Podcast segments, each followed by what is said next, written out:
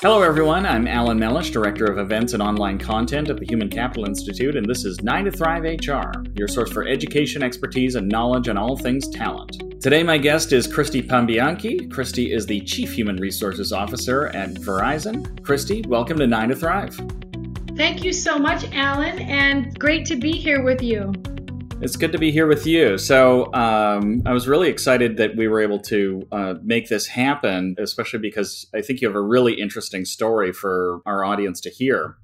Um, uh, but I want to start with getting just a general sense of what it's been like for you and also for uh, other people in your network and in the industry, really, to describe what it's been like as a human resources leader what it's been like to balance the uh, the challenges of COVID nineteen and also uh, obviously some of the challenges associated with the uh, political upheaval that we're f- facing as well. But uh, you know, it's uh, it's an interesting time to be uh, head of HR. I guess is what I'm trying to say. Why, why don't you comment on that and what that's been like for you? Yeah, Alan, I think that's an understatement, right? I think that as we headed into coronavirus and we saw in January, as it was beginning to emerge in China, we, as many companies, began to mobilize our crisis response activities. And since you know the 2000 timeframe, we have had a number of pandemics. We had bird flu, we had swine flu, we had Ebola, uh, and more. And so we had playbooks that we had scaled and built for those. And so early on, I think in that January, February timeframe, it was a little bit of a zone of let's reuse the playbook. It's a regional effort. We'll get on top of it. The world will get this under control. And as it became evident that it moved into Europe and it was on its way into parts of the United States, by the first or second week of March, we were like, okay, this is something completely different and the case rates in Europe were staggering compared to the case rates from Asia.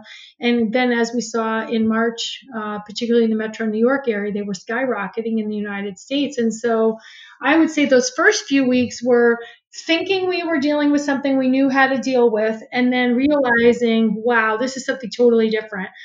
And then by you know around the March 15th timeframe, really upending everything we knew about how we ran our business. You know, we, we mobilized our emergency operations center, our crisis response team, daily meetings, huddles, moved at speed to put our employees to a work from home environment. And then I think leaders uh, of companies and heads of HR were real time having to make up policies and decisions for how to operate the company safely at pace with and sometimes ahead of guidelines coming out of you know leadership organizations like the CDC or World Health Organization or governments or states or municipalities who were all simultaneously trying to figure out what is COVID, how is it transmitted, how risky is it, what can people do, what can't people do, and so it has been uh, real time, and that's how March started. Um, we pivoted similarly at Verizon. We put almost 115,000 of our 135,000 people to work from home. We transferred people, tens of thousands of people, into various work assignments because the regular job they had couldn't be done from home. We trained people at scale. We have our retail employees that were home doing telesales or customer care, uh, catching up on and building new skills. So we really tried in a big way to pivot together. Um, we gave people we made up new leaves. We had a COVID leave, underlying care leave, caregiver leave for people who needed to care for others with COVID. And so we've really pivoted at a dime. And then there was like a settling in. I think there was a period of thinking this is a 12 to 16 week problem and it's going to cycle through each of the regions of the world. And as we were peaking here, you know, Wuhan and, and China were in a period where they had no new cases. South Korea. So it was like, yeah, it's going to be about 12 to 16 weeks. It'll move through a region, we'll reopen, and everything will get back to normal. And now, as we've come into June, we're realizing that's probably not the case. And there'll be parts of companies that are forever changed. There will be things that we have to live with and practices that we have to live with for some time because there is no cure and there is no vaccine and it can be fatal. So I think we're in this interesting time now where we have to continue to navigate and flex our policies and the ways that we respond to COVID. Um, and at the same time, you know, run our companies. And so I think it's been an incredibly um, tumultuous and exciting time. And as you said, around us, various countries and states and municipalities around the world are responding to it differently. Some are in a complete mode where they're contact tracing and testing every citizen, and some are operating with herd immunity, and some are kind of in the middle, like should we wear a mask? Should we not wear a mask? Can you tell me what to do? Can you not tell me what to do? And so, and then trying to comply with all of the ever changing safety and state regulations, country regulations at the same time has been a pretty exciting ride as well. So, this has been, I think, one of the most challenging but also exciting times to be ahead of HR because I think it's a human crisis and heads of human resources should be leaders that a company and a CEO or the C suite team can rely on in a human crisis to help lead and partner with the other leaders of the company to carve a path for what that solution should look like. And someone should be that employees can look to and know that we're making decisions uh, with their best interest in mind and kind of guiding the way and when we don't know something, we tell them we don't know. When we do know, we tell them what we know, or how we're going to try to find out stuff we don't know. So it's uh, that's that's what I would say to your opening question. Yeah, I really liked that part at the end of saying, you know, telling when you know something and when, and more importantly, when you don't know something, because there's a lot of stuff that uh, we don't know yet, and then and then that changes, and then it changes again. So it's um, it's really hard to say anything for sure it seems like these days. Yeah. I mean, early on, the CDC was suggesting don't wear face coverings, not necessary, doesn't stop the transmission of COVID. And then as the disease spread became more rampant, or it's becoming more evident that asymptomatic people can carry and transmit, you know, we have shown and proven out now that face coverings can cut transmission by 50%. It doesn't really prevent you from contracting it. But once wearing a face mask, it's going to have a higher impact on your likelihood of keeping a social distance, not touching your face, being more conscious of how close you are with interacting with others. It will slow any aspiration from your body. So these things are, you know, things that have been learned over the course of it. And there'll be new things we know in a month, and the medical community is learning new things every day, right? So how we treated emergency patients in February and March with an unknown disease to what they know now after treating you know millions of, of patients is a pretty rapid learning as well so it's for me the thing that's so interesting is there is no way that an individual or a group can kind of isolate themselves and get through it so society collectively has to figure out how to share the knowledge fast how to adapt our behaviors so we reduce the risk of exposure, particularly for the most vulnerable populations, and uh, do our best to come through it as a society. And I think at a time when there's so much division in the world, there's a problem like this that actually will only get solved if we come together. So I think that's an interesting call to action for all of us as humans as well.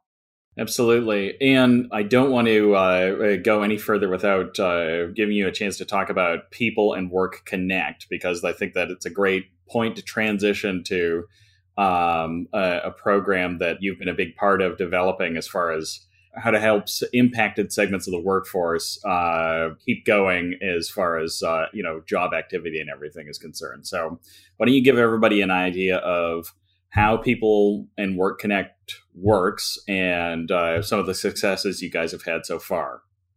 Thank you so much for asking about People Plus Work Connect. So, a number of HR leaders were on a call earlier in the year in uh, mid March, and Julie Sweet, the CEO of Accenture, and Ellen Shook and Eva Sage Gavin from Accenture were hosting the call, and there was about 40 plus CHROs on the call. And this was very real time, lots of dialogue about what were each of us dealing with and who could send who, whose playbook, and I solved this or this is what I did. And so, really, just trying to accelerate our readiness as a community to respond and craft responses in our company. But as the call ended, a few of us started a further dialogue to say, articles are being written that this is going to be the biggest shift in the labor force since World War II, that there's going to be, you know, massive disruption and unemployment and, you know, the economic impact on society and the economic impact on those individuals in the middle of a pandemic is devastating.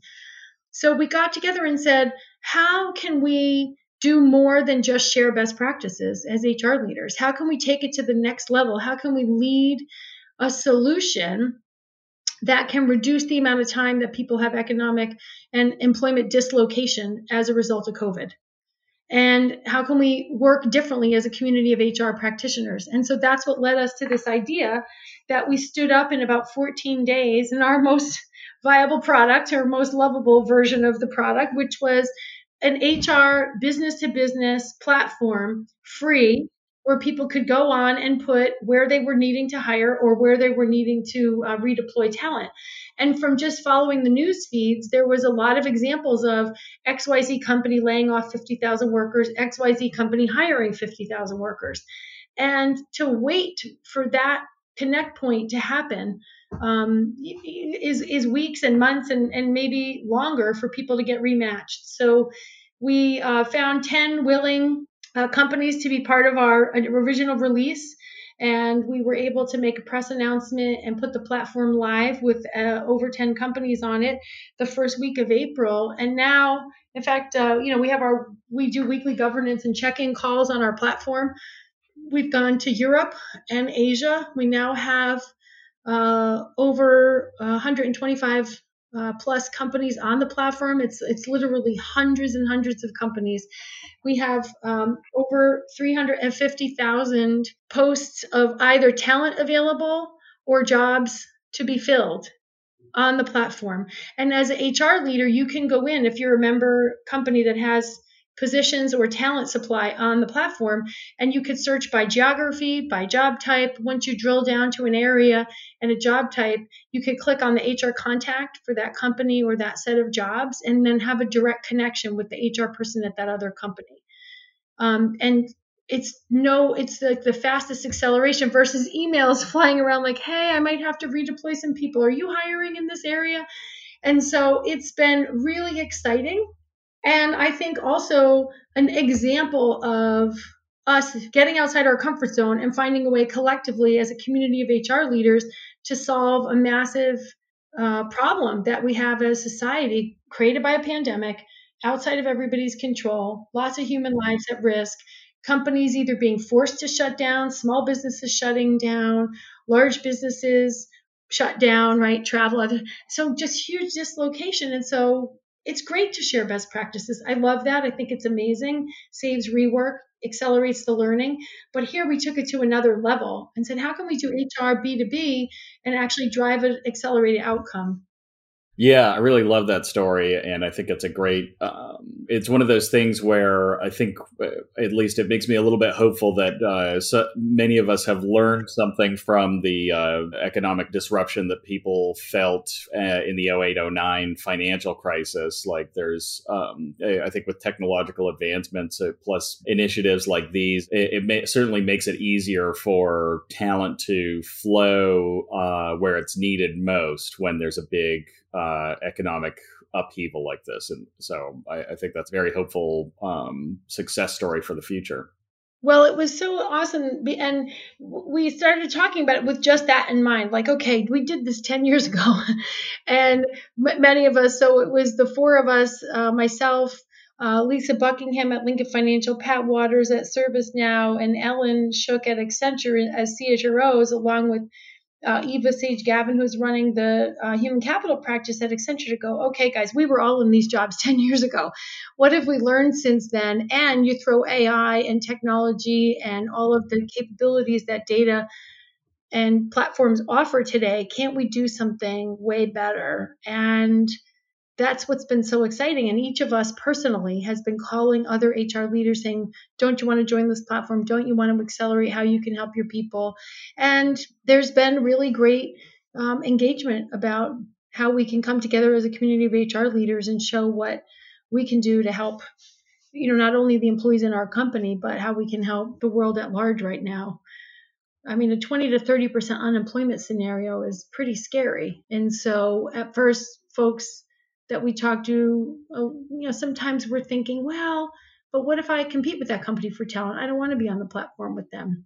And we said, you know, we're we're not at that phase, right? We're at the phase of 20 to 30 percent unemployment could cause a collapse of society. So we have to do everything we can to avoid that outcome or you know accelerate the movement of people to where the jobs are so we can mitigate the time that we're at that outcome and that was really an interesting set of dialogues to have with folks but i think it was the right one for the time that we're in yeah so um, you also mentioned as we were getting started here that you transitioned a large, large, large, large, large workforce to work from home um, and, uh, and but also had to keep some folks on the front lines, obviously. Uh, so I, I, guess I want to get dig in a little bit deeper on um, how that whole uh, process went and how you communicated it with everybody, because everybody knows the there's what happens on paper and then there's how it goes when you take it to to your audience. So give us a thumbnail sketch of how that worked.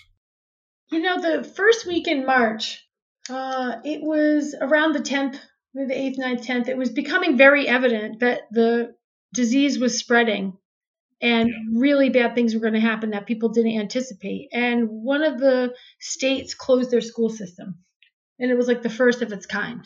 And so we started to say, hey, you know, we're going to have to think about working from home at scale.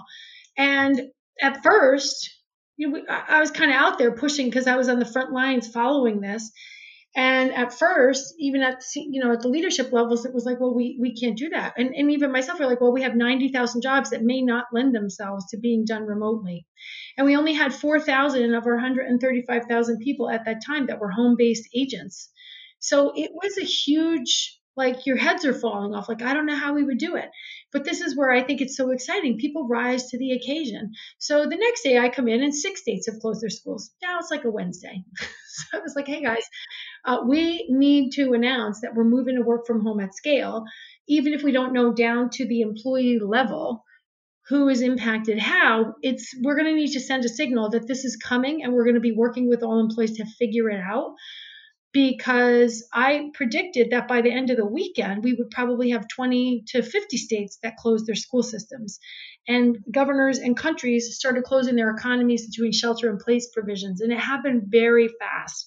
So from that Wednesday to Friday, we got up and we just told all employees we're going to move to work from home. And uh, over the course of the next five days, uh, working with your supervisor and the work that you do, we're going to pivot. And that's what we did. And what happened that accelerated it too is once it became evident that if there was a case, people had to quarantine, you had to remediate the facility, et cetera, it became so disruptive, the very concept of that. And, you know, we had asset pickup days. We started training tens of thousands of people per day on different roles. And um, it was both scary, but also invigorating as people rose to the occasion. We had to go to our unions and say we want to do home garaging for the trucks that the technicians drive. We want to do work from home for positions that are covered by the uh, collective bargaining agreements that are designated to be on premise. And uh, there was a point in time where we were like writing new policies every day, trying to figure out how to do this. And I would say we surprised ourselves with how well we were able to do it. But that's because, to be honest, we got amazing ideas from our employees for how to do it. You know, we didn't go to them with, we're going to work from home. Here's your 18 page process document for what you need to do now. It was like, this is a crisis. Please don't come back to work on Monday. And you're now working from home, and we're going to figure the rest out. And we want everybody to stay connected and productive. And any bit of productivity that you can give is better than zero. And so let's figure it out together. And it was that kind of mindset like, we're in this together. The world is relying on us to keep customers connected. We need to rely on each other to help each other get through this. That I feel our employees came up with innovations for what they could do from home, for our technicians or our retail store workers who had to be in the stores that we kept open for emergency connection services or for dispatching we came up with touchless retail. We came up with new ways of doing calls where the technicians could have an app that would let them see the wires in the customer's home and the boxes. And so I think it was very exciting because we already had a culture transformation initiative launched inside the company with Hans's CEO transition, which was Verizon 2.0, and really driving the 5G deployment and pivoting uh, the way we operated to have a highly agile, collaborative, cross boundary teams, you know, less hierarchical, more experimentation, and all of this driven by let's serve the customer and be ready for all the things that 5G is going to offer. Let's stand on the shoulders of our prior success. But the COVID really accelerated all of those desires we had for new ways of working because of the way the crisis presented itself. And so it's been you know amazing. The human spirit is amazing. I always say never bet against the power of humanity or the will that that folks have. So I think we saw that here. Yeah, I think you're right, and I've heard that more than, or and maybe as much as you would expect, with uh, a lot of different organizations saying, you know, we were thinking about experimenting with new changes and doing this a little bit differently or doing that a little bit differently, but then with COVID, all of that got accelerated, and uh, you know, because these kinds of crises tend to uh, well, they tend to focus everybody's mind a little bit, but they also make everybody think, okay, why, you know, what kind, what pieces of this can we get rid of, or what pieces of this are are truly essential versus um, we just do it that way because we've always done it that way. Right. If I had done a survey and said, hey, how many people can we transition to work from home? It would have turned into a five year roadmap and like some 30% of what the goal was of what we actually accomplished. And I think that's because sometimes we strive for perfection in transformations and maybe striving for just an iteration, like get going and then perfect it, might allow companies to move faster. So we are asking ourselves too, like, what can we learn from this? Because we pivoted in a way that our employees or leaders may not have thought was possible. We're serving our customers in ways we didn't believe we could. And maybe it's everybody's being more accommodating all around or being willing to accept things aren't exactly the way they would normally be. But there's still some kernel of learning in there about what people actually can do and, and how to drive change. So, yeah, absolutely. Um, well, unfortunately, that is the end of the discussion today. I want to encourage everybody to learn more about what's uh, what's going on with uh, People Plus Work Connect. And also, I want to say a big thank you to Christy for joining us today. It's been a real pleasure and hearing all the great work that you guys are doing and figuring out how we can not only survive but thrive in this uh, post COVID world. So, um, thank you for joining us on the Nine to Thrive HR. Thank you so much. Excellent. And just a reminder to everybody in the audience for all ideas related to HR, please come visit us at the Human Capital Institute. We're on the web at hci.org. And don't forget to like us, rate us, and subscribe to this podcast on iTunes, SoundCloud, Stitcher Smart Radio, or wherever you go for your podcasts. Until next time, I'm Alan Mellish.